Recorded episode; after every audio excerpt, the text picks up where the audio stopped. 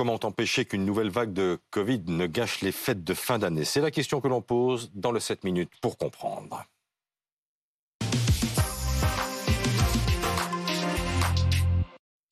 Avec nous, Brigitte Autran, présidente du comité de veille et d'anticipation des risques sanitaires, l'organisme qui a succédé au conseil scientifique. Bonjour madame, et merci d'être avec nous aux côtés du docteur Alain Ducardonnet qui continue de, nous accompagner au moment donc, où à peu près tous les indicateurs du Covid repartent à la hausse. Chiffres rassemblés ce matin par Valentin Demey et Anne Bingler. À quatre semaines de Noël, l'épidémie de Covid repart à la hausse. Hier, 98 814 nouveaux cas ont été recensés en France. C'est une augmentation de 41,7% en une semaine. Preuve de cette reprise de l'épidémie, le taux de reproduction du virus, le fameux R, est de 1,3. Pour rappel, au-dessus de 1, l'épidémie se propage. Le taux d'incidence nationale est quant à lui de 449,3. Début novembre, il ne s'élevait qu'à 207 cas pour 100 000 habitants. Et puis, il ne faut pas oublier que l'épidémie de Covid tue toujours. La semaine dernière, 400 personnes en sont mortes. Première question, Madame Autran, comment vous, vous qualifiez l'épidémie en France? Alors, il s'agit probablement d'un début de, vague. On n'est pas encore dans une phase d'ascension très importante. il faut distinguer deux choses. Les euh, chiffres d'hospitalisation et d'entrée en réanimation qui peuvent être comparés aux semaines précédentes et qui montrent donc une augmentation, une augmentation qui n'est pas très forte, mais une augmentation certaine. Et puis, il est difficile d'interpréter les chiffres de taux de dépistage, puisque vous savez qu'il y avait eu des mmh, grèves dans les semaines précédentes. Et donc, il faut se méfier des augmentations très importantes que l'on voit dans le dépistage. Mais si on se dit les choses un peu brutalement, la tendance n'est pas bonne. La tendance n'est pas bonne, absolument. La tendance est à la hausse. Et donc, il est très important de remettre en place les mesures barrières que nous avions recommandé déjà il y a un mois et qu'on ne devrait pas arrêter. Et puis surtout, surtout, il faut vacciner. Il faut que toutes les personnes éligibles se fassent vacciner, car il n'y a pas de raison de développer des formes graves avec un vaccin qui protège très bien contre ces formes graves. Vous venez d'évoquer les gestes barrières. Écoutez ce que disait la Première ministre hier devant l'Assemblée nationale. Aider nos soignants, c'est être vigilants ensemble. Et je lance un appel solennel Respectons les gestes barrières. Portons le masque dès que nous sommes avec des personnes fragiles ou dans des zones de promiscuité comme les transports en commun. Ce sont des petits gestes qui sauvent des vies. Nous le savons, ils sont décisifs pour faire reculer l'épidémie. Donc remettre le masque lorsqu'on est avec des personnes fragiles ou, ou dans les transports. Est-ce qu'il faudrait aller plus loin, madame, dans tous les endroits publics Et je pense par exemple aux bureaux ou dans les magasins?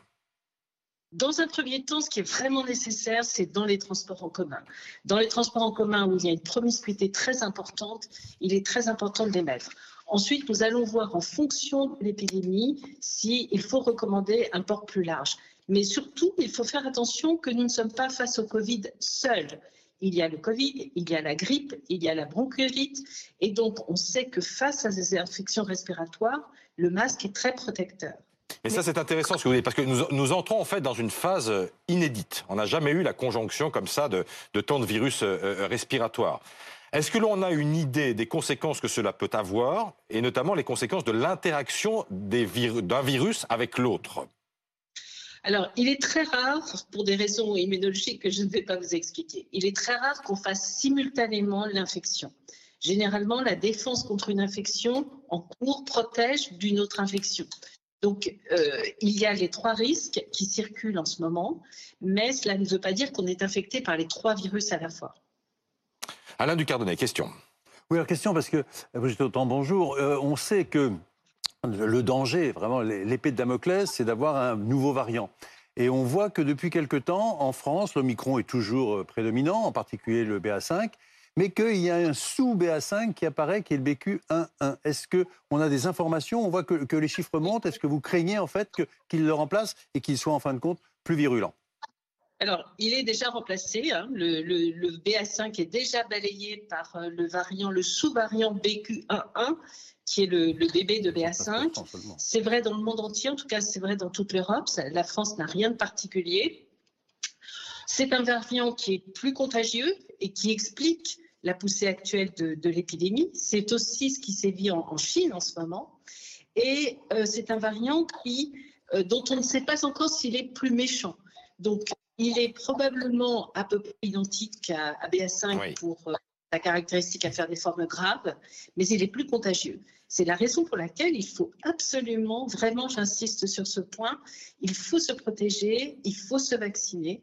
Et en particulier, toutes les personnes éligibles doivent se faire vacciner, leurs familles, leurs proches doivent se faire vacciner. Mais ils seront protégés s'ils le font euh, maintenant, madame Ils seront protégés dans combien de temps? dans les, dans les 8 jours, ils sont protégés contre les formes graves.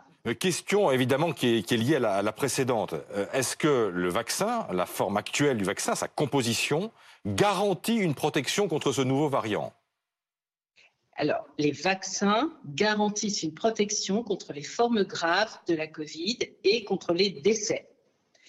Par contre, c'est vrai, du fait de la variation permanente de ce virus, les vaccins protègent moins contre l'infection et contre la transmission.